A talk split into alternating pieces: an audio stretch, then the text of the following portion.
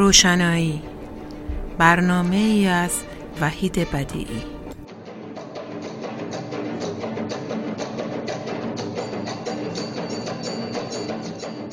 با سلام و درود خدمت شنوندگان عزیز رادیو پویا و برنامه روشنایی. یک بار دیگر در خدمت دوست و همکار خوبمون احمد جواهریان هستیم. احمد جواهریان شاعر، فیلمساز و پژوهشگر سیاسی و اجتماعی. از کسانی هست که ما در هر فرصتی که به دست بیاریم از نظرات او آگاه میشیم. اشغال اوکراین به دست روسیه و اتفاقاتی که باعث چنین در واقع اتفاقی شد و تاثیر اون در مسائل روز سیاسی سوژه بحث امروز ما با احمد جواهریان هست. احمد جان خیلی خوش آمدید سلام دارم خدمت شما و مخاطبان برنامه در خدمتتون هستم. با بحثی که امروز در وسط یکی از خوب واقعا چی میگن؟ یکی از نقاط بسیار حاد و بحرانی جنگ سرد جدید که درگیر شدیم در جهان و نقطه نظراتی داشتم در این مورد خدمتتون عرض می‌کنم. مطابق معمول وارد جزئیات آنچه گذشت و نگذشت نمیشم فکر می‌کنم مخاطبان برنامه دنبال می‌کردن وقایع رو و می‌دونن و اون چیزی که مهمه اینه که تو این کلاف سردرگمی که وجود داره بتونیم ابزارهایی رو به دست بدیم دیدگاه رو مطرح کنیم که نگاهمون رو به سیر رویدادها و اخبار هدایت کنه که نتایج درستی از آنچه می‌بینیم بگیریم. چرا که توی میگن جنگ اولین چیزی که در واقع کشته میشه حقیقته و اون واقعیتش اینه که جنگ روانی از مدت ها قبل شروع شده بود. آنچه میس اینفورمیشن میگیم اطلاعات گمراه کننده از هر طرف داده شده بود و الان خیلی هم با این مصادفیم که آقا قرار نبود حمله کنن پس چرا حمله شد؟ قرار نبود فلان اتفاق بیفته. چرا اتفاق افتاد؟ خب معلومه اون مجموعه اطلاعاتی که داده شده همه بخشی از جنگ بود. نکته دیگه بعد واقعا احساس همدردی خودم رو با مردم اوکراین که قربانی دارن میشن وسط یه درگیری هایی که واقعا مستقیم به زندگی و سرنوشتشون مربوط نبوده و به نظر من به قول معروف در کاسهشون گذاشته شده.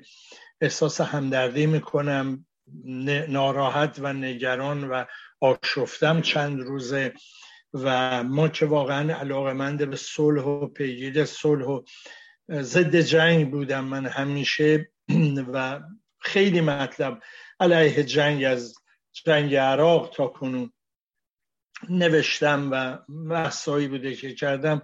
الان واقعا اینه که این صلح جهانی به خطر افتاده. صلح حداقل توی منطقه مشخصی که خیلی هم جای حساسیه کاملا پامال یه جنگ شده واقعا آشفته و ناراحتم و احساس همدردی می‌کنم اما بحثم رو که می‌خواستم شروع کنم تحلیل این روزا خیلی زیاد داده شده و خیلی ها حالا دیگه طرفدار روسیه شدن خیلی ها دیگه الان روسیه رو بعد از صفحه روزگار پاک کرد. از دو طرف این در واقع افراط و تفریط رو ما الان می‌بینیم و دامن در واقع اون جنگ سرده الان داره یارکشی می‌کنه در میون مردم جهان. بسیار نگران اینن که این درگیری ها بالا بگیره و بحث جنگ سوم جهانی رو دارن مطرح می‌کنه. این نگرانی همه جا تو هوا داره موج می‌زنه. من به نظرم اومد اینو توضیح بدم که من وقتی بررسی می‌کنم رویدادها رو و تحلیل می‌خوام بدم برخلاف خیلی از اینا که بیرون وامیستن و کارشناسی جنگ میشن بین در واقع اوکراین و روسیه یا بین ناتو و روسیه به یه عبارت دیگه.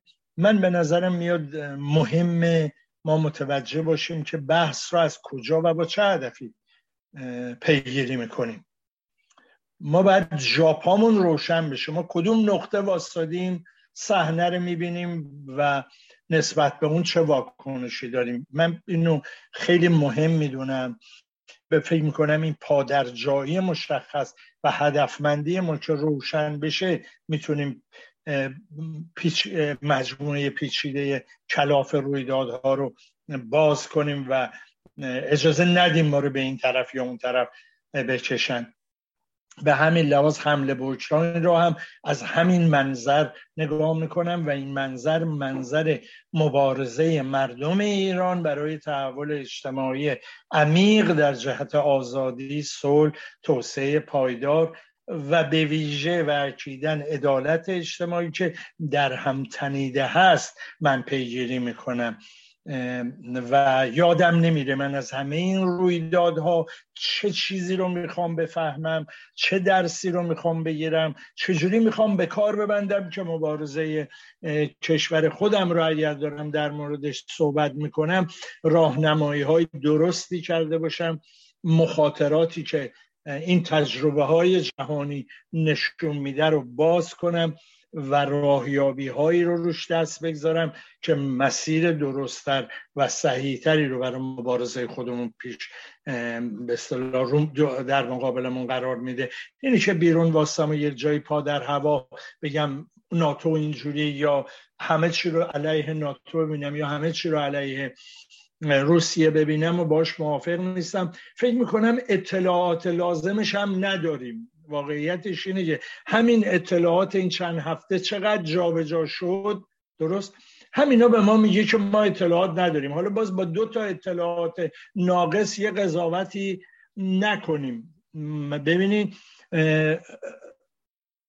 داستان رو اگه ببریم از جایی که روسیه در واقع رئیس جمهور روسیه پوتین نامه ای نوشت با آمریکا و ناتو و خواهان یک تضمین های امنیتی شده. از اونجا شروع کنیم می‌بینیم بحث های زیادی شد جلسات متعددی گذاشته شد و گفتن بی نتیجه مونده. روسیه مصر بود آمریکا پاسخ کتبی به روسیه بده و آمریکا گفت این پاسخ دادیم. بخشیش این بودش که این تضمین ها رو ما نمیدیم. هر چی می‌تونه بیاد توی ناتو اوکراین به خصوص خیلی خوبه بیاد تو ناتو خلاصش. درست؟ و حاضریم راجب مشکا و در واقع تعادل استقرار سلاح های استراتژیک با هم مذاکراتی داشته باشیم. بعد یه بخشی هم توی نامه محرمانه است که روسیه حق نداره انتشار بده. ببینیم ما همه اینا رو تحلیل کنیم اون یه بخش رو ندونیم چیه. خب می‌تونه همش غلط باشه دیگه.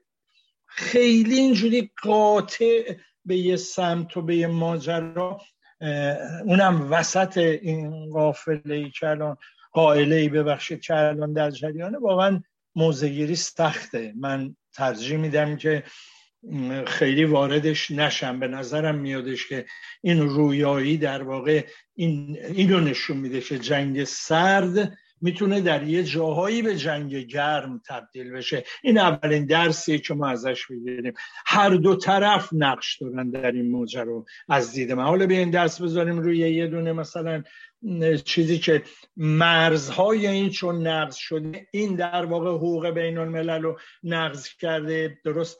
و علیه روسیه موضع بگیریم. یا چون ناتو جنایتکاره و هر جایی هم همین کارا رو کرده اصلا مهم نی.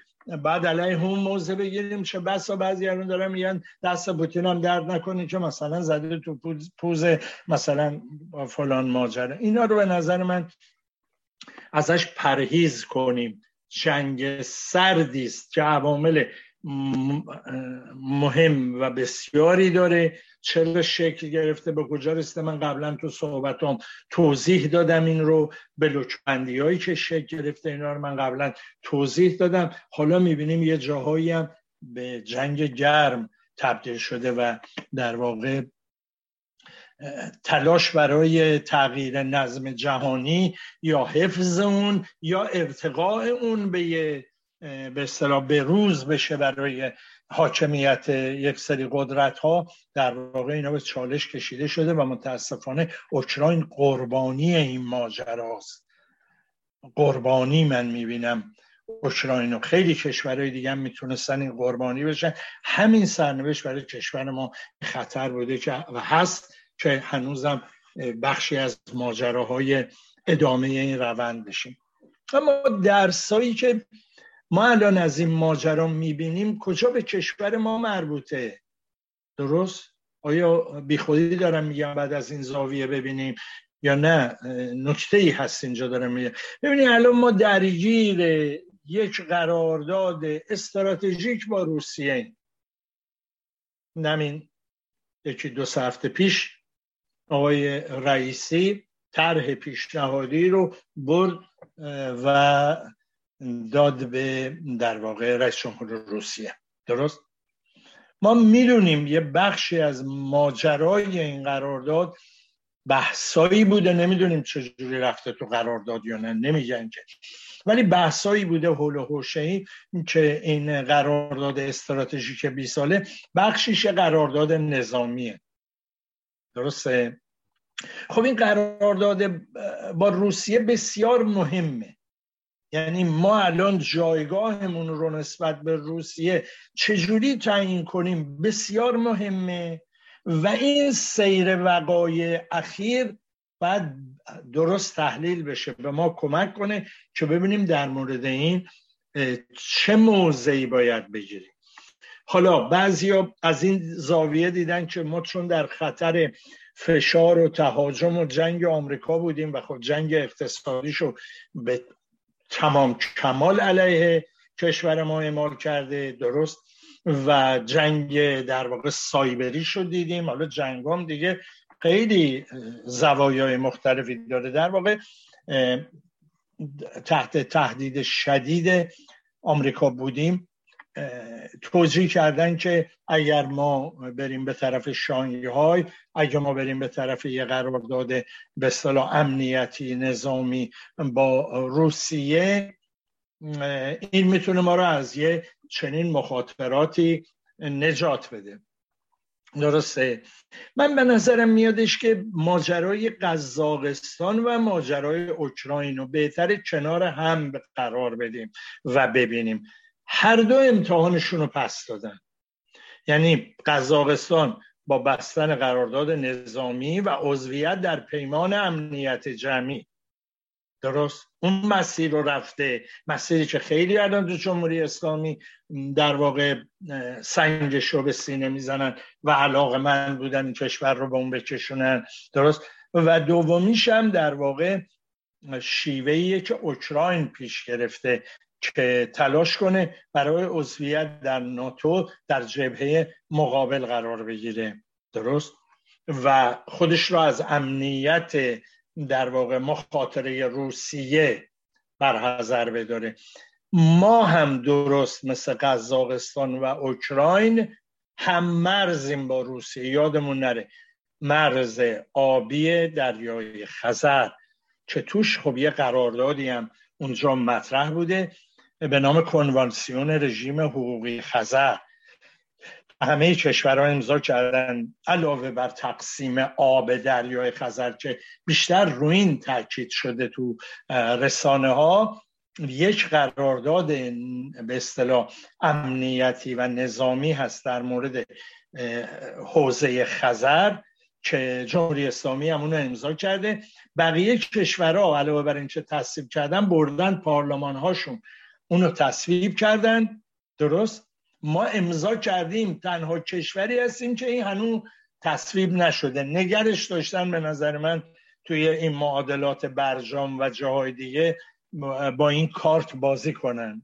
و هنوز مصوب برای کشور ما نیست. خب توی اون قرار داده در واقع کنوانسیون رژیم حقوق خزر هیچ کدوم از کشورهای حاشیه دریای خزر حق ندارن توی پیمانی علیه روسیه شرکت کنن. یعنی ناتو رو ما نمی‌تونیم یعنی ما نمی‌تونیم کار اوکراین ای بکنیم. عین مسئله اوکراین ما با روسیه درگیر میشیم. یعنی همین وضعیتی که توی اوکراین پیش اومده می‌تونه برای جمهوری اسلامی پیش بیاد. اگر راه اینایی که می‌خوان فکر می‌کنن با برجام برن در واقع امتیازهای زیادی بگیرن. به جاش در جبهه در واقع ناتو عربی و ترکیه و آمریکا و اینا قرار بگیرن. یه پیمان سنتوی دوباره ای رو در واقع بسازن. مدافع کم نداره تو جمهوری اسلامی می‌دونیم. بخش بزرگی از این اصلاح طلبا این رفسنجانی ها حالا اخیرا این خانم فائزم خیلی فعال شده به جای پدرش اینا رسما گرایش به غرب تا حد در واقع اتحادهای استراتژیک رو دارن مطرح می‌کنن. ببینید اینا وقایعی که داره اتفاق میفته اگه از منظر کشور خودمون ببینیم اهمیت های جدی داره و می‌تونه روی نگاه ما به صحنه تاثیرات جدی بذاره. خب کشور ما عضو شانگهای شده. خود شانگهای گرایش به این داره که بعدا قدم به قدم شرایطش فراهم شد به یه بلوک در واقع امنیتی نظامی هم تبدیل بشه. هنوز نیست. البته بخشای امنیتیش من تو صحبت های قبلی من گفتم فعال شده و همکاری دارن می‌کنن. علیه تروریستا علیه جدا طربی. این کشورها همه متحد شدن امضا کردن دارن همکاری می‌کنن. ولی خب در مورد این بقیه طرح احتمالا همون پیمان امنیت جمعی و چیزی شبیه به اون باشه. ما باید جایگاهمون نسبت به این قضیه بفهمیم. ستای ضد روسیه تند و حادی که الان با حمله و به اصطلاح حمله نظامی روسیه به اوکراین در واقع به شدت دامن زده شده توی غرب که یا با مایی یا با اونایی و یارکشی های حادی داره ایجاد میشه. ما اگر به دام این قضیه بیفتیم بخشی از نیروهای راست اپوزیسیون ما و بخشی از این رسانه های متاسفانه پرشمار که تاثیر می‌ذارن روی فضای سیاسی روانی جامعه ما. این مسئله رو تمام این سالها دامن زدن. این اصلا به صلاح کشور ما نیست چون اگر امنیت اون رو به اصطلاح خودشدار کنیم می‌تونه درگیری برای ما به وجود بیاره. این اولین بار نیست من اینو میگم. شاید یک سال دو سال من تو صحبت می دارم هشدار میدم. ما سیاست ضد روسی رو جایگزین سیاست ضد آمریکایی نباید بکنیم. نه سیاست های افراطی حساب نشده در مورد هر یک از ابرقدرت ها پیامد داره. این که داره آمریکا به این میره و پس دیگه مثلا لگد آخر بزنیم؟ اینا حرفای بسیار به نظر من تو خالی و خطرناکیه. تعادل قوای جهان درست باید فهمید. نمیشه که مثلا اینجوری راجبش قضاوت که همین هم در مورد روسیه است. یعنی یکی از اتفاقات که الان جلوی چشم ما هست اینه که روسیه رو مثل یک کشور خاک برسر دائم باش عمل کردن. دائم همه جا حق حیاتی بهش ندادن. دائم زیر تحریمه. از اینجا میندازنش بیرون از اونجا میندازن. نمایندگان اینجا زیادن بیا برو. یه نفر تو انگلیس ترور شده تمام نصف سفارت و فلان رو بریزن بیرون.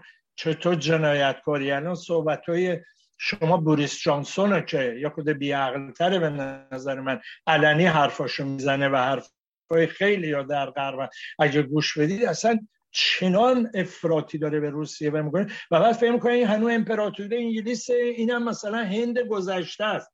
بابا یه ابرقدرت نظامی هسته‌ای الان هم از سلاح هسته‌ای شما جلو افتاده. پشتوانه داره داره اینجوری وامیسته. پشتوانه داره که میگه ناتو رو از اینجا باید جمع کنی. حرفای تو خالی نی مثل بعضی حرفای بعضی از این آقای احمدی نژاد ما نیست. اینا پشتوانه داره.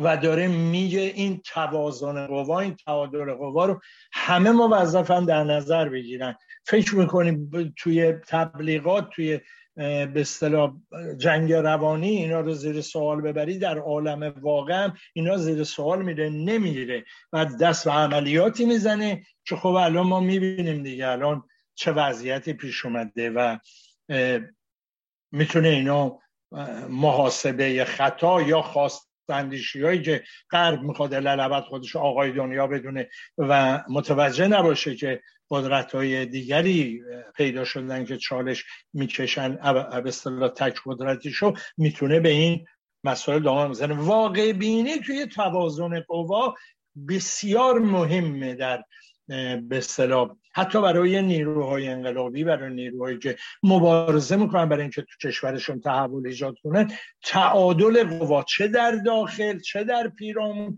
چه در سطح جهان بسیار مهمه برای تاکتیک هایی که اتخاذ می‌کنن. چون ما از این خوشمون نمیاد یا چون ما نظر ایدئولوژی این رو واقعا چی میگن زهر حلاهل می‌دونیم نمیشه موزه سیاسی. یعنی این مهمه که تعادل قوا چجوریه؟ چجوری قدم به قدم می‌تونیم مبارزه رو پیش ببریم؟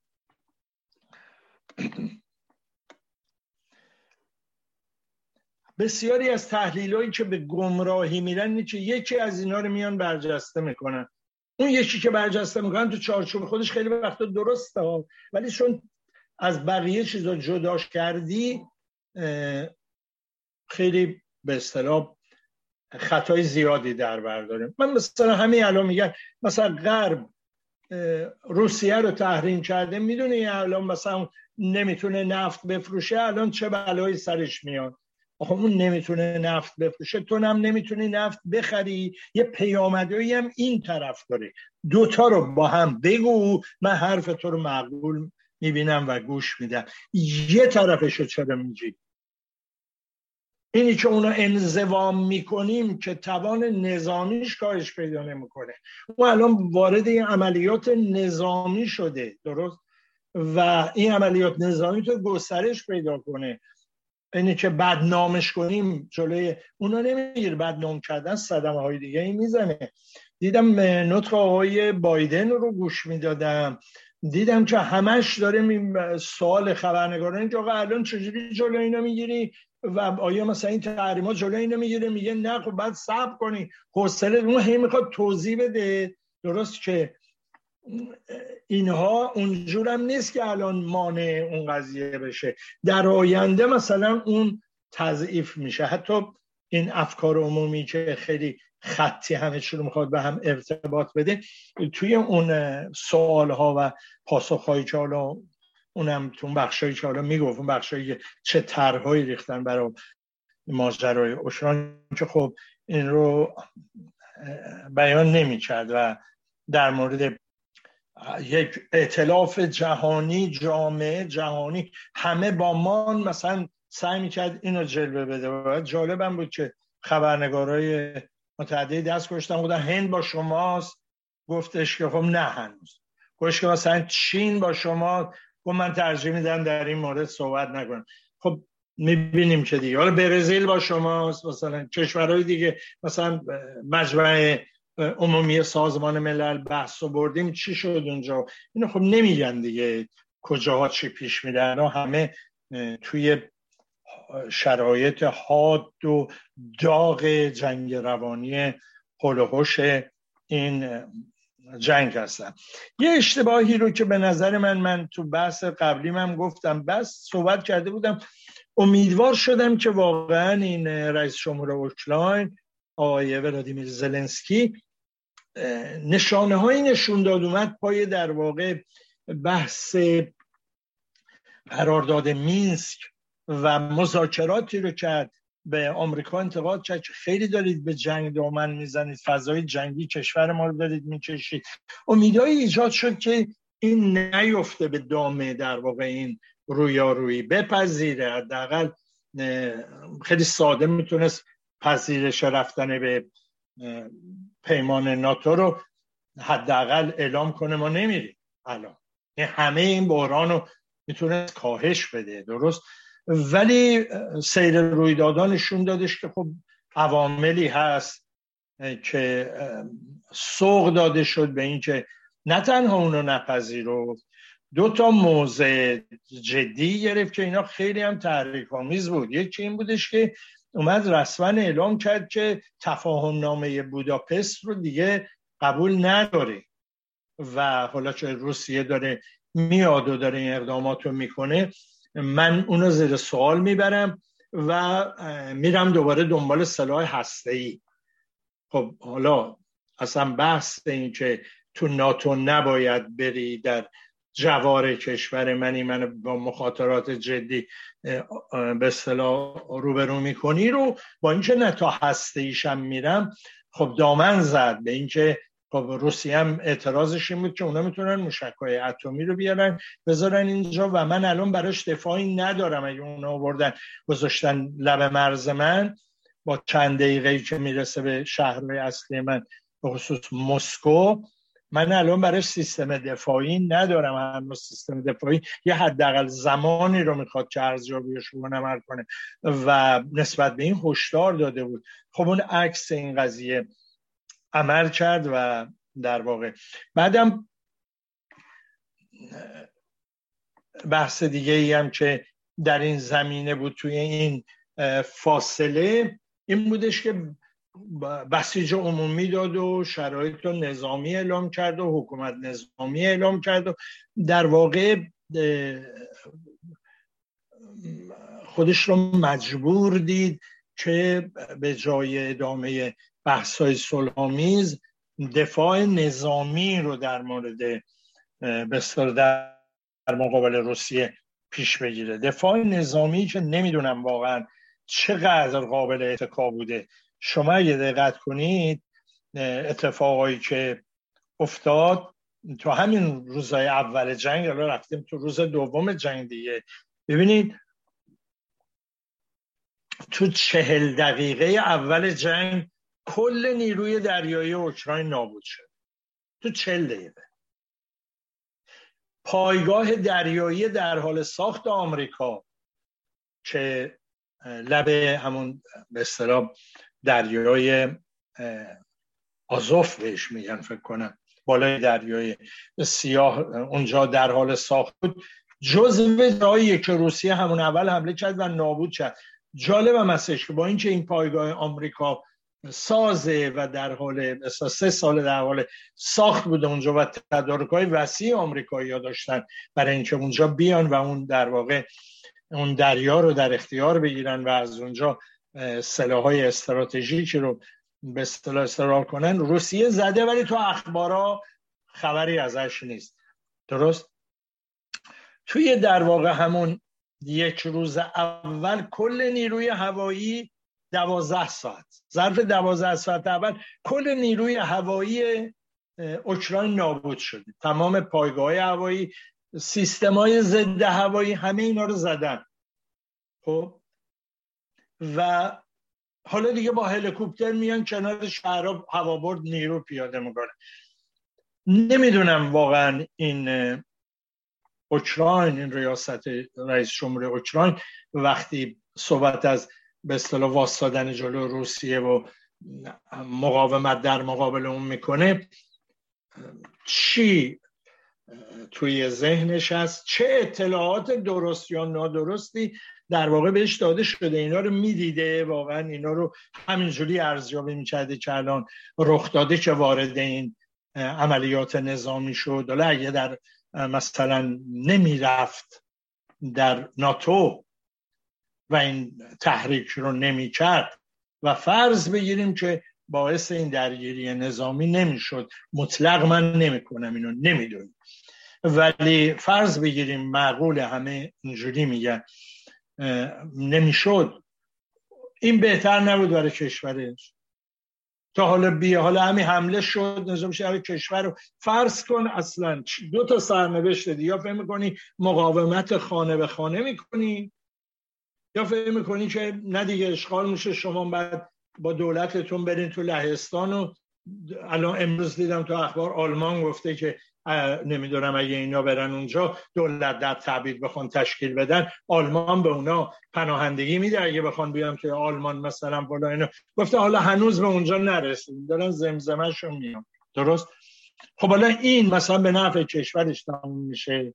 یعنی تو این قربانی شدن این جوریه دیگه. یعنی این جنگه که اینجا تکلیفش روشن نمیشه. تکلیف این جنگ سرد گرم شده در جهان با یکی دو روز و یه سال دو سال روشن نمیشه. ولی کشور تو قربانی جنگ باقی میمونه دیگه. بعدا هم که بخواد قدر راست کنه حالا مکافات دیگه. حالا سرمایه ها از اون کشور فرار می‌کنن. مردم پناهنده عظیمی الان را افتادن که واقعا در نوچه درست؟ ما به جای اینکه من این پشتیبانی کنم پشتیبانی کنیم به نظر من فکر می‌کنم مهمتر اینه که این سرنوشت رو برای کشور خودمون ببینیم. برای جامعه خودمون ببینیم و اجازه ندیم ما رو تو دام این قطبیت این طرف یا اون طرف بندازن. ما باید مجبوریم قدرت های بزرگ جهانی رو توازن قوا رو باهاشون درک کنیم و سیاست های معقولی داشته باشیم. اینه که نمی‌دونم الان من خوندم اگه درست باشه نماز جمعه هم رفتن دفاع از روسیه. مثلا آقای رئیسی زنگ زده مثلا داره پشتیبانی می‌کنه. خب اینا بعدا پیامدهایی برای ایجاد می‌کنه. پیامدهایی برای کشورم. تو به نجات خودت کشور ما رو می‌خوای نابود کنی؟ این سیاست آدم می‌فهمه. ولی حالا یه عده بیان بگن اینا همون در واقع منافع ملی ما هم نجات کشور ما هم وقت بعد واقعا به اینا به نظرم به چشم تمسکر نگاه کرد که شما دیگه چرا بازیچه این در واقع حکومت فاسد سرکوبگر توی قضایا میشید درست؟ خب این نمی‌دونم واقعا چقدر اینها از رو آگاهی و چقدر بعدا میگن ما نمی‌دونستیم. همین مثل امروز که میاد میگه ما یه روز اشتباه کردیم از بوداپست اومدیم بیرون. ببخشید تو بوداپست رفتیم و تخلیه صنایع اتمیمون رو پذیرفتیم. اشتباه بود.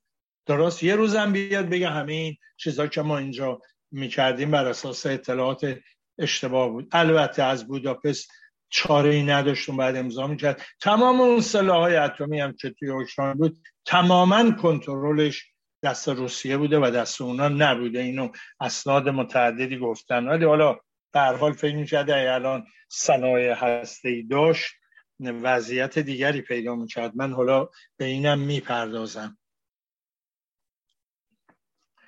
بعد یه بحثی بوده. من همیشه در واقع بهش پرداخته بودم. مسئله صنعت جنگ. و می‌بینم الان در مورد مسئله اوکراین دوباره داره تکرار میشه. می‌بینیم ما باید صنایع نظامی رو و نقشی که تو دوران نولیبرالی اینا پیدا کردن درست بشناسیم. صنایع نظامی بخش عظیمیشون خصوصی بوده و یا خصوصی سازی شده. یه بخش صنایع خصوصی هن.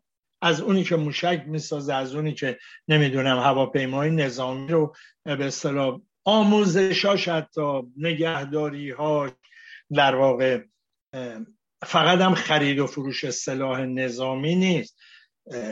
بررسی های استراتژیک برنامه ریزی ها اتاقای فکری جنگ تو یه جاهای خصوصی شده که حیرت انگیزه. و علاوه بر اینکه اینا خصوصی شدن بخش بزرگشون تو بازار سهامه. و وقتی یه شرکتی تو بازار سهامه حداقل مسئله اینه که علاوه بر اینی که به عنوان یه صنعت سود می‌سازه تولید می‌کنه فروش داره کالا سودی از اون می‌بره. توی بازار سهام از طریق عملیات مالی گردش های پول پول پول پول می‌بره. در بسیاری جاها دومی بیشتر از اولیه. ولی حداقل همه جای بخش بسیار مهمی از بیزینس یه شرکته. حالا سهامت بره بالا پول می‌بری سهامت بیاد پایین. چیه؟ ضرر می‌کنی یا به شکل دیگه سهام میاد پایین می‌خری سهام میره بالا میفروشی با این پمپ پول می‌بری. بسیاری از این شرکت ها الان درگیر این ماجرا توی بازار سهامن به علاوه اینکه دیگه فقط چیز نیست که مجوز نظامی فقط دارن چیز دیگری نمی‌تونن بخرن بفروشن. این ریختی هم نیست. درست مثل کشور خودمون که این سپاه از نظامی شروع کرد بعد اومد بانک پیدا کرد بعد اومد شرکت های تجاری شرکت های تولیدی خودروسازی شهرسازی. این همین سپاه این از خودشون اینا اینا رو ابداع هم نکردن. هیچ رو اینا ابداع نکردن. فاقد توانایی ابداع بودن از اول انقلاب روی شعار رو دیوار نوشتن رو دست بقیه کپی می‌زدن. درست؟ اینا خیلی تو این چیزا ضعیفن که خودشون همه رو رو اونا کپی زدن. اومدن اینجا درست کردن به مدل های خودشون. درست؟ همینی که می‌بینید سپاه چجوری تو همه جنبه ها درگیره و بعد یه بیزینس بزرگ عظیمی تبدیل شده که محورش امنیتی نظامیه و با چوب و چماق امنیتیش موقعیتشو حفظ می‌کنه ولی از اونور در همه زمینه ها سود می‌بره و درگیر میشه و همین هم عملکردهای مالی و سودبریشو پیچیده می‌کنه. این صنایع نظامی هم همین وضعیت رو. در آمریکا و در جهان دارن. و محاسباتی می‌کنن روی این قضیه و سوداشون تضمین می‌کنن. فاز سش اینه که علاوه بر اینکه خودشون درگیر خیلی صنایع و ماجرای سود بر هستن از اونجا که ریسک سازی می‌تونن بکنن رو بخش بزرگتر و بزرگتری از گردش سهام مالی هم تاثیر می‌ذارن. می‌تونن ریسک ایجاد کنن قیمت ها بیاد پایین درست؟ و بعد بخرن سهامو و بعد ریسکا رو کاهش میدن میره بالا. شما سهام این شرکت های امنیتی نظامی رو اگر نگاه کنید تو همین یکی دو هفته ببینید چجوری منحنی ها همه رفته بالا. من امروز صبح دوباره چک کردم. درست؟ میره بالا میفروشن. نگرانی هم ندارن بیاد پایین. اون نوساناش هم پول در میارن. کلش هم که طی این سالها می‌دونه دیگه. 20 درصد مثل که ظرف چند سال بالا رفته در مجموع. خب به ثروتشون افزوده شده. اینها به سرنوشته اوکراین به سرنوشته به اصطلاح روسیه و دیگران کاری ندارن. اینا به اون ارزش سودی که از این بازار الان نصیبشون شد بهره می‌بره. و به خاطر همین دیدهای کوتاه مدت تری توی نظرشون هست. بسیاری از این واقعیت های استراتژیک به اصطلاح ژئوپلیتیک دستساز همین شرکت هاست اینا می‌تونن جور دیگه ای میشه این ژئوپلیتیکو چی ولی به نفع ایناست اینجوری چیده بشه به نفع ایناست دشمن سازیشه به نفع ایناست آمریکا درگیر یه چیزایی بشه و یهو می‌بینید از چین میچرخن میان روسیه یهو نگاه به شرق میشه نگاه به به اصطلاح روسیه و از چین و فعلا یه مداری کاهش میدن و اینا پشتش پول داره جابجا جا میشه.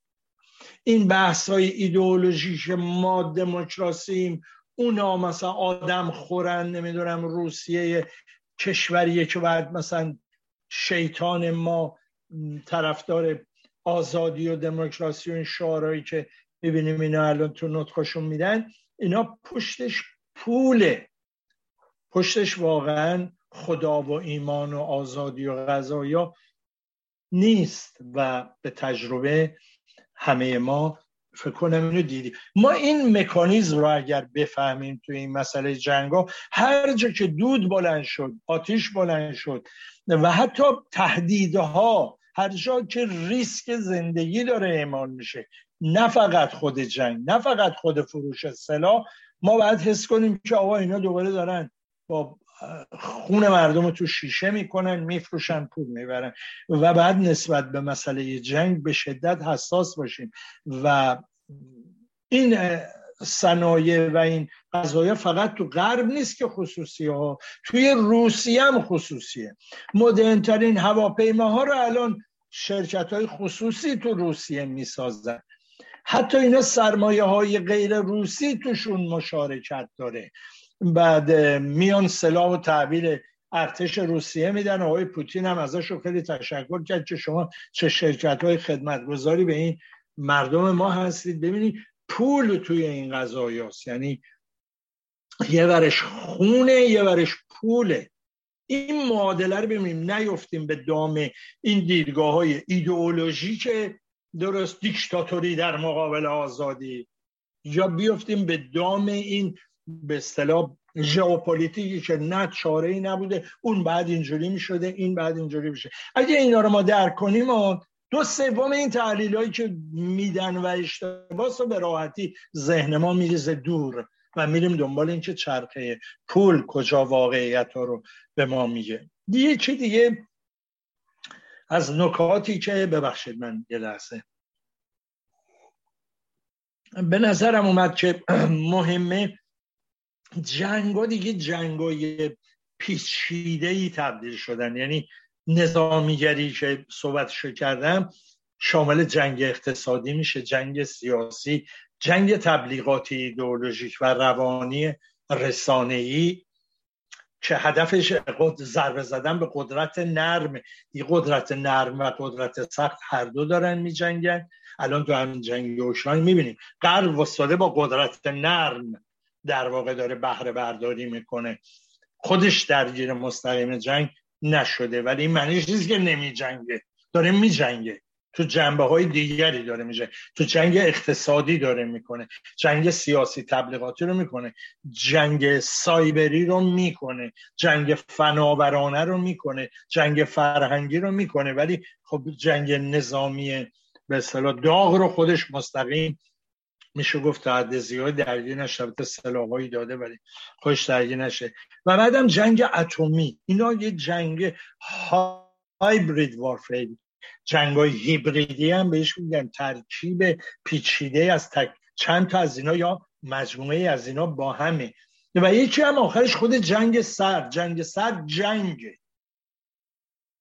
و اینا هم یه فاصله های به اصطلاح نجومی با هم ندارن. جنگ سر در یه جایی می‌تونه یهو به جنگ گرم تبدیل شه. و جنگ گرم یه جایی دوره به یه جنگ سرد وسیعی دامن می‌زنه. خود الان همین جنگ اوکراین به یه یعنی جنگ سرد جدید که من قبلا هم تو این برنامه براتون صحبت کرده بودم و ارتقا میده به یه سطح نوینی. حالا بقیه اون جنگ می‌تونیم تو جنگ سرد دنبال بشه. هرچند خود این جنگ هم تکلیفش روشن نی ممکنه طولانی مدت بشه. ممکنه نه. تو کوتاه مدت عملیات در واقع جنگ گرمش کاهش پیدا کنه یا متوقف بشه. مثلا توی اینجا وقتی غرب برمیگرده میاد میگه مثلا پولهای بانکای روسی یا حسابای رئیس جمهور رو نمی‌دونم وزیر امور خارجه یا دیگرانی رو مثلا مسدود می‌کنه بلوکه می‌کنه توی بانکاش یعنی پول کشور دیگر رو شما بلوکه می‌کنی. مثل اونی که کشتیاشو بده روی آبها بگیری. اینا جنگ اینا اعلام جنگ. یه عده صلح خواهن اون یکی داره میجنگه. اینا واقعی نی. اینا رو ما اینجوری نباید ببینیم. این از ابزارهای دیگر جنگی استفاده می‌کنه. اون درگیر بخش دیگه از جنگ شده. یه جنگ دو طرفه است و خیلی هم به نظر من تحریک آمیزه یعنی وقتی مثلا پول روسیه رو میایی مثلا اونجا بلوکه می‌کنی. خب چه بعد کشتیاتونو بگیره حالا واردش کنه میگه پولا رو دادین این کشتی ها رو آزاد می‌کنن. چی دارید می‌کنه من یه ابرقدرت میشه پولاشو بلوکه کرد. اومدین کشورهای کوچکتری رو اومدین این کارو کردین حالا کار به یه جاهایی رسیده که ازم وهم ورتون داشته که شما هر کاری دلتون بخواد می‌کنی. خب اگه این کارو می‌کنی یعنی دارین جنگ دامن می‌زنی. حالا می‌بینم بیانیه میدن یه دی مثلا علیه روسیه بیانیه میدن اینا رو دیگه نمی‌بینن. برای من عجیبه. می‌دونی توی مفاهیم خیلی محدود کلاسیک و کلیشه‌ای باقی بمونن یه ده ناتو داره الان چه فاجعه میآفرینه رو نمی‌بینن خب همین کاری که کرده الان در این بحران رو برده توی یه فاز بالاتری. یه بحث دیگه هم هست که این جنگ هسته‌ایه. این ببینیم ما جنگ هسته‌ای رو نمی‌فهمیم. جنگ هسته‌ای تا حالا صورت نگرفته. یعنی که آمریکا رفته بمب اتمی انداخته روی کشوری که غیر اتمی بوده. جنگ هسته ای نیست. وقتی دو تا کشور سلاحهای هسته ای دارن و اینا با هم درگیر هسته ای بشن ما نمی‌دونیم یعنی چی. چه وقتی میگیم اگه بشه هر دو نابود میشن حرف بیپایه است. یه چه بگیم که اینا هیچ وقت با هم نمی جنگن چون این سلاح دیگه دفاعیه و نمیشه ازشون استفاده کرد. حرف بیپایه است. درست؟ و خیال خودمون رو با اینا راحت می‌کنیم یا خیال ما رو با اینا راحت می‌کنیم؟ فردا چه اتفاق افتاد؟ بعد بگیم اه ما اینا رو نمی‌دیدیم این چیزا. ما نمی‌دونیم جنگ هسته ای چجوری پیش میده دفاع هسته ای باشه اگه یک کشوری مثلا دو تا دونه مثلا جمهوری اسلامی اگر الان بمب اتمی داشت دیگه مثلا کس نمی‌تونه به حمله کنه. در مورد اوکراین گفتن دیگه. دوباره درسش به درد ما می‌خوره. آیا مثلا اوکراین سه تا بمب اتمی داشت دیگه بهش غیر قابل حمله بود؟ این از بر چه مبنایی میگه؟ خب اگه اینجوری بود چرا که دو تا دونه بمب اتمی میساخت دیگه بقیه‌شو ول می‌کرد 1800 کلاه اتمی بس برای چیه؟ بی عقل نیستن که رفتن اینا رو ساختن. یه دونش کافیه دوتاش کافیه دیگه بزنن اینم می‌زنیم. هر دو نه اینجوری نیست. دفاع وجود داره در مقابل این سلاح های هسته ای می‌تونه در حالی که خودش این سلاح ها رو شلیک می‌کنه سلاح های طرف رو به انواع اقسام مورد خونسا کنه. الان بحث بر سر اینکه سیستم های ماهواره‌ای ضد موشک‌های اتمی مستقر شده. بعضی میگن چین کرده بعضی میگن روسیه سلاحی که گفته دارم رو نکرده اونه. بعضی میگن آمریکا اینو چیز کرد. ما اون جاها رو نمی‌دونیم. به ما که نمیگن. فوق العاده محرمانه است. و واقعیتش اینه که نه بعد از این قضاوت های چی داشته که اینا حتما درگیر جنگ اتمی نمیشن. من نمی‌دونم بعضی آدم اینو با چه استنادی میگم ممکنه درگیرشن و واقعا فاجعه بار باشه. ممکنه یه جایی رو بزنن یه جایی رو مهار کنن. و خطرناک وقتی این قولای بزرگ اینجوری میان رو در روی هم قرار می‌گیرن بعد بدن ما بلرزه برای همین ده ها سال مبارزات برای خلع سلاح هسته وجود داشته. ده ها سال مبارزات صلح برای این وجود داشته. دستاوردهایی بوده موشکا رو بارها کاهش دادن و تعادل و نظارت دو طرف برش ایجاد کردن. ترامپ اومد همه اینا رو ملغا کرد. بایدن همونا رو پیگیری کرد ملغا کرد. نمی‌خواد این وضعیت انجام بشه اینا اقدامات ضد بشریه. اینا هم بخشی از جنگ اینا هم بخشی از همون صحنه که دارن پیش می‌برن. چالش سر هژمونی بر جهانی که آمریکا داره از دست میده و آینده نامطلوبی برای خودش می‌بینه به این فکر انداختدش بعد از همه راه استفاده کنه. مانعی میشه و رقیبایی رو که جلوش دارن ارز اندام می‌کنن و به خاک سیابشون رو نابود کنه از سر راش برداره و قرن آمریکایی رو به قرن آمریکایی بعدی هم وصل کنه. اینی که فکر کنیم جهان اداره ای نهده دیدم بعضی تحلیل ها جهان به اصطلاح مدیریت جهانی ما نداریم و این مثلا کشورها با همدیگه همین تنازعه همین یه واقعیتی که بوده و هست. اینا از اون حرفای بسیار غلطه. از, از ابتدای جهانی سازی و فروپاشی اتحاد شوروی Americanization گفتن globalization با شیوه Americanization داره پیش برده میشه.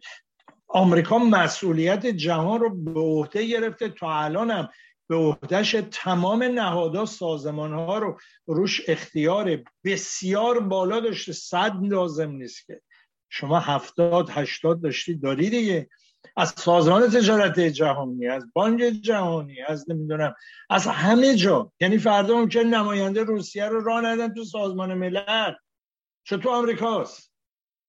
و بعد ابزارهای حکومت جهانی داشتن دادگاه داشتن.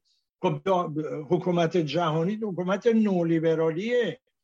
مینیمم اجزاها رو داره. بله نمی‌خوام بقیهش بازار. درست؟ این که فکر کنیم اون نبوده نبوده همه مسئولیت این فجایع هم اتفاقا با اون مدیر در درجه اول که جهان رو مدیریت کرده کشونده به اینجا.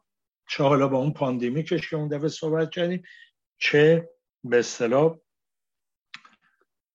وضعیتی که اندفعه من خدمتتون گفته پس در مورد مسئله ترازهای مختلف جنگ و جنگ هسته این متوجه باشیم که یه پیشفرزایی رو درست همون جایی که ما نمی‌دونیم همونجا برای ما قصه پردازی می‌کنن. نه. بعد حواسمون باشه. ما اینا نمی‌دونیم. ما می‌بینیم خطر جنگ داره افزایش ما می‌بینیم داره جهان بحرانی و بحرانی تر میشه. به خاطری که این تغییر این از جهان تک قطبی رفتن به جهان چند قطبی برای آمریکا قابل پذیرش نیست و می‌خواد تمام مقاومتش رو در مقابل این انجام بده. گسترش ناتو برای اینه. و یعنی دلیل استراتژی که دیگه حداقل نداره. روی کردن با روسیه نپذیرفتن یا حالا دو تا کشور نیان تو ناتو. چی می‌شد؟ خب این تنش های ایجاد نمی‌شد چرا نمی‌تونه پذیره بخاطر که دو تا دیگه هم نیان دو تا یعنی من یه, یه کسی دیگه داره یه حرفی رو می‌زنه که وقتی من گفتم ند بشه آره من دیگه اون قدر قدرته نیستم. در واقع دارن میگن نه ما زیر بار این حرف اول و آخر رو نزنیم نمیریم. چون اگه بریم تا آخرش باید بریم. خب این پس یه قدرتی الان هژمان وجود داره. حالا چون داره به چالش گرفته میشه برگردیم بگیم نه دیگه تموم شد. این فازای دقیقی که وجود داره رو که اصل تعادل قوا رو به ما میگه. در هر موردش اشتباه کنیم اشتباه های بسیار فجیه و می‌تونه سرنوشت کشور ما رو به باد بده. جمهوری اسلامی یکی از جایی که خیلی زیاد اشتباه به محاسباتی داره سر همین بحث تعادل قواست و حالا مثلا دو تا موشک مثلا ساخته فکر می‌کنه با اینا می‌تونه مقاومت کنه. منو خیلی یاد اوکراین میندازه این وضعیت توی جمهوری اسلامی. اختلاف قدرت در حدیه که این موشکایی تو اصلا به کار نمی‌خوره. حالا چهار تا جارم زدی. اونم یه کشورهای حاشیه‌ای غیر موثر رو زدیم. ما موشکات رو که دادی به حماس روی اسرائیل دیدیم. میزان کاربری نظامی و تخریبیشو دیدیم. توان تو رو دیدیم. این توان تو در حدی نیست که با اتکای به اون و بعد اینا رو همه رو داری دروغ میگی. بعد اونور آمریکا تضیف شده فلان شده داری دروغ میگی. حالا یه هم متاسفانه چپ نما من بعد به اینا بگم. اینا دارن همینا رو دامن می‌زنن و بعد کشور ما رو افکار عمومی ما رو فریب میدین و بعد اینا می‌تونه یهو تو یه دونه اشتباهات استراتژیک همون کاری رو بکنید که در مورد جنگ عراق اتفاق افتاد. ما یه بار این اشتباه رو کردیم. چقدر به این آقای خمینی گفتنی عراق آقا میگه به من تحمیل شده بوده یه پیمانی. درست؟ شد عرب و من الان نمی‌تونم اینو بپذیرم. اون موقع به زور اینو گذاشتن تو کاسه من. من الان اینو پاره می‌کنم. بیاین مذاکره کنیم. بیاین مذاکره کنیم. گفتن آقا این داره سنگر می‌سازه. این داره میاد نظامی. آقای خمینی چی گفت؟ گفت اینا همه پرتا پلاس که میگه دیگه. درست؟ و عدم شناخت این واقعیت ما رو با یه جنگ روبرو کرد که حالا هشت سال هم ادامه بیخودی شیش سال ادامه بیخودی شد. دادن الان میگن ده ها میلیارد دلار به ما خسارت وارد شده. آخرم مجبور شدی جنگ رو جنگ تحمیلی رو با یه صلح تحمیلی تمومش کنی که حتی الان هم هنو بلا تکلیفه یعنی آتش پسه پیمان صلح هم با عراق نداریم. همین اشتباه رو ببینید عراق در مورد کویت کرد و رفت به اونجا حمله کرد. و بعد چه پیامد و ایجاد شد. اینا به نظر من این کسانی صلاحیتش رو ندارن راجع به این چیزا قضاوت های چیزی نیان بکنن و اونایی رو که واقعا میان و گمراه می‌کنن مردم رو تو این تحلیل ها افشا کنیم. چون اینا خیلی سنگین عواقب خطا در اینها در مورد سرنوشت کشور خب من دیگه خیلی تاکید کردم این بحث رو پیشته می‌برم. قسمت آخر صحبتم اینی که من چندین بار هم گفتم خیلی مهمه وقتی ما یه چیزی رو نقد می‌کنیم بالاخره یه آلترناتیوی براش داشته باشیم. وضعیت جهان درست؟ این وضعیت جهان این تنشایی که داره پیش میره من قبلا هم گفتم به چالش کشیدن شدنی تک قدرتی در جهان به نوی کشورهای جهان سومه. من شخصا ازش استقبال می‌کنم. امیدوارم با شکل صلحآمیز پیش بره. امیدوارم واقعا چی میگن شکل دموکراتیکی به خودش بگیره. حالا یه قدرت نشست. سه قدرتی که بازم علیه مردم موضع می‌گیرن نشه. مردم بقیه این نیروها در جریان باشن مردم منافعشون این وسط باشه. شکلهای مجمع سازمان مللی پیدا کنه. به جای شکلهای شورای امنیت سازمان مللی حقیقتش. ولی واقعیتش در مجموع ما بیش از هر چیزی تو کشورمون از همین جهان تشقطبی صدمه دیدیم. بسیاری از کشورها صدمه دیدن. قارت میشه جهان توسط نظام مالی آمریکا. هرچی پول چاپ می‌کنن و توضیح می‌کنن قیمت دلار پایین که نمیاد بالاتر میره. این یعنی تون این پول چاپ کردن رو کشورهای دیگه دارن میدن به همین سادگی. به همین سادگی. خب این به ضرر همه کشور همه ثروت ها آخرش هم کشور ما همه این دوز آخرش پولشون میارن. یا این کانادای ما یا می آمریکا یا همین کشورهای در واقع جهان مرکز. قارت یه قارت سراسری این نظام بین المللی نمی‌تونم من باش موافقتی داشته باشم. ولی واقعیتش اینه که این تغییر می‌تونه های دیگری داشته باشه. نه من از قول خودم نمیگم از قول بسیاری تحلیلگرا که خیلیشون در واقع آمریکا ستایی جدی دارن یعنی بسیار طرفدار آمریکا. اینا میگن آقا چاره جز این پذیرش نداری. اگر امروز نظم تازه جهان رو تعریف کنی و سراغش بری و تعادل به اصطلاح همکاری های بین المللی رو سازمان بدی. حتی سهم بالاتری اون توی این شراکت بر آمریکا میمونه. تا اینکه طولانی کنی دیر کنی درست؟ و اونا حالا از موضع قدرت های بیشتری از می‌خوام. فردا بشینن با تو سر میز مذاکره اینا دارن اینا رو میگن. آمریکا می‌تونه قشنگ همین کارو بکنه. با قدرت های بزرگ جهانی. اسماش هم هست نمی‌دونم جی بیست. ولی میره اونجا حرفش دیکته می‌کنه. جی هفت به علاوه یک و هشت و دوره هفت یک به علاوه یک و هشتش روسیه رو انداخته بیرون. هفته و همه حرفا خودش اونام که مشالله نشون دادن دیگه. اروپا رو حالا ما تو بحث برجام دیده بودیم. الان تو اوکراین تو افغانستان دیدیم که اصلا به چه وزاریتی آمریکا تو اینا خبر نکردی که ما داریم خارج میشیم. دویدن دنبال آمریکا. چه از اونجا فرار کنن بیان. گفتن آقا من ما ناتو نیستیم فرمانده ناتو من نباید. ما در جریان باشیم داره این تصمیم می‌گیره. اینا رو ما دیدیم دیگه تو اخبار. اینقدر اینو در واقع دارن نشون میدن استقلال و نمی‌دونم غذایشون چقدره. درست؟ معلومه الان تو درگیری با روسیه. بخش بزرگی از اروپا منافعی نداره. داره بهش تحمیل میشه. و خب اینا رو ما می‌بینیم. درست؟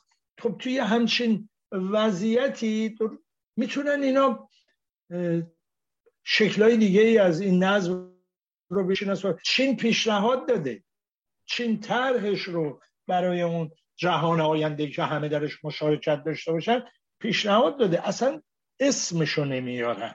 اصلا بقیه رو آدم نمی‌دونن. این دیگه فقط مثلا نمی‌دونم کشور ما یا نمی‌دونم ونزوئلا یا نمی‌دونم کوبا یا نمی‌دونم کشور دیگه. یعنی اینا آفریقا که آقای ترام گفت چاهک مسترا بعضی از کشورهاشون مثل چاهک مسترا. درست؟ مسلمان که آدم نیستن راشون نمی‌دادن. اینجوری برخورد کرده بودن. درست؟ با این غربی ها و اروپایی ها دیدیم توی اروپا و غذای چجوری عمل کردن. توی الان اوکراین هم بهشون تحمیل کردن دیگه. همشون اومدن رفتن که آقا آخه یه کاری یه چیزی. اصلا اجازه نداد اقدامی بشه. فلان فرمانده نظامی آلمان اومد گفت صلاح ما هستن بریم تو این درگیری. درجا برکنارش کرده. عجب دموکراسی واقعا. و خداشون هم همه دارن میرن به سمت ماجرای در واقع تمرکز قدرت. یعنی بحث اینه که نظام سیاسی روسیه دموکراتیک بشه ولی واقعیت اینکه نظام های سیاسی خودشون مثل روسیه داره میشه. و ما با این جهان روبرویم باید مبلغ درست یه نظم نوین جهان دموکراتیک جهانی بود. ما بعد به نظر من برای این مسئله پلن داشته باشیم برای این مسئله به اصطلاح برنامه داشته باشیم خواهان اون بشیم. از این بود. و خواهان این بشیم که این انتقال پشت میزای مذاکره صلحآمیز صورت بگیره و به هیچ وجه به وضعیت جنگ و داغ و نظامی کشیده نشه. چون مرز نداره این جنگ رو بیمه وجود نداره که این جنگ رو دامنش گسترده نشه. کما اینکه همون نیروهایی که می‌تونستن نگذارن این اتفاق بیفته می‌بینیم علاقه من شدن که بگذارن این اتفاق بیفته. چون منافع داره. همین منافع می‌تونه تو بخشای دیگه تو گسترش جنگ به اروپا می‌تونه تو گسترش جنگ به سطح های جدیدی از به اصطلاح که من شرح بخش های مختلف جنگ رو دادم کشیده بشه الان دارن کاملا سیاست های تحریکامیز رو پیش می‌برن. الان الانش هم نمی‌خوان آتش بس بشه. که بلا فاصله بعد خواهان این میشه که آتش بس باید میشه تو اوکراین در هر مرحله ای که هست. درست؟ و بقیه مسائل پشت میزای مذاکره حل کنی. ولی اونا الان اصلا همچه حرفایی هم نمی‌زنن. اونا دارن در واقع جنگ رو با روسیه ادامه میدن با ابزارهای دیگه. حالا کجا به بخشای دیگه خاطری هم بکشونن؟ به لهستان بکشونن به بقیه کشورهای به بالتیک بکشونن به جای دیگه. نمی‌دونیم واقعا چجوری بشه. به حال برای کشور ما و برای مردم ما روزگار خوشی نیست. برای ما بسیار صدمه بار این درگیری و این حاد شدن قطبی شدن های نظامی به ویژه که جمهوری اسلامی بر کشورمون حاکمه که به شدت به دنبال بقای خودش با هر کدوم از این به اصطلاح محورها می‌تونه سازش های استراتژیک بکنه می‌تونه در واقع وارد بلوک هایی بشه که منافع مردم ما رو به خطر بندازه و توی بلند مدت توی مبارزمون باهاش رو در رو باشیم. اگر ما رو مثلا ببرن توی قراردادهای به اصطلاح تامین امنیتی که با روسیه میبندن فردا روزی که ما مبارزه مردممون میاد توی خیابونا برای اینکه از شر این رژیم روبرو بشن قزاقستانی میشن. یعنی سلا روسا نیروهای نظامی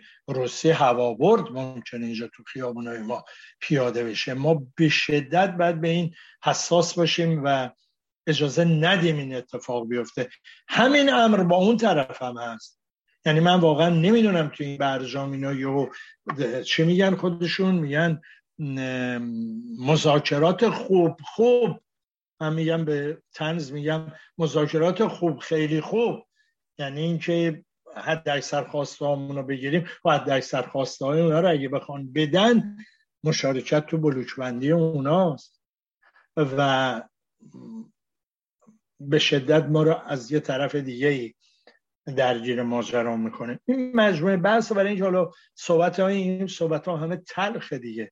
تو این روزگاری که همه هم دیگه واقعا ظرفیتی برای چنیدن حرف های تلخ نداریم باز آدم مجبوره بگی برای اینکه یه تنزی هم این آخرش باشه یه تحلیلی هم دیدم. خیلی جالب بود. آقا احمدی نژاد یه نامه نوشته به آقای پوتین به تقلید نامه خمینی حتما به گورباچوف و یه پاراگراف یه چند خطش من به نظرم اومد براتون بخونم. یه تنزی باشه این آخر صحبتی خستگی ها از تنتون به در دنیا دستخوش تحولات بزرگ و سریع است و تمام مرزهای ساخته شیطانیان برای جدایی و تقابل بین مردم به زودی برچیده می شود جهان با طلوع غریب الوقوع انسان جهانی در آستانه برپایی جهان انسانی مشهون از مشارکت همه جانبه و دائمی آهاد انسانها قرار دارد و روز روشن دنیای بهتر سرشار از آزادی، عدالت، عشق، صلح، آرامش و رفاه را در سپیده طلوع دلانگیز و با شکوه قرار داده است. این همه در سایه مطالبه و استقرار رهبری و هدایت انسان کامل و موعود الهی حضرت مهدی علیه السلام و همراهی حضرت مسیح به سرعت در حال تحقق است. این هم از امیدآفرینی های آقای احمد نژاد که فرصت رو برای تبلیغ چی میگن مهدی خودش از دست نمیده. متشکرم. خیلی متشکرم. ممنون این تنز آخرت من رو یاد گفتاری افتاد که همیشه به شوخی با, با هم در میگذاشیم و اینکه تمام مشکلات دنیا یا با مرور زمان حل میشه یا اومدن امام زمان. آقای احمدی بکنم منتظر امام زمان هستی. آره عزیزم خیلی متشکرم ممنون از وقتی به ما دادی و امیدوارم که در فرصت های آتی تحولات جدید رو با هم بررسی بکنیم. خیلی متشکرم. شنوندگان عزیز به رادیو پویا هم خداحافظی می‌کنم. با آرزوی روزها و شبهای خوش برای یکایی که شما.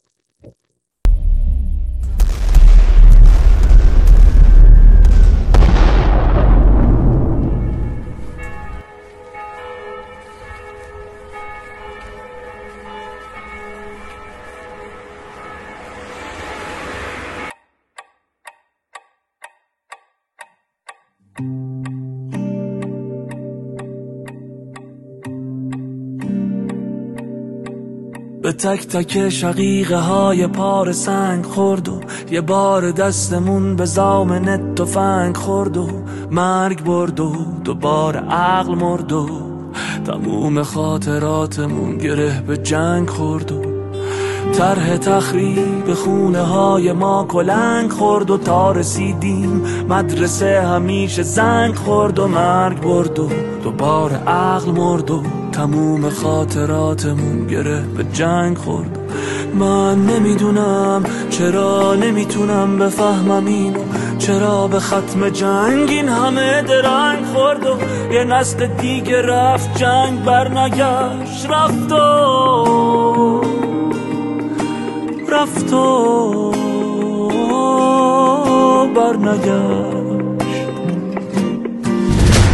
من آخرین شهید این قبیله.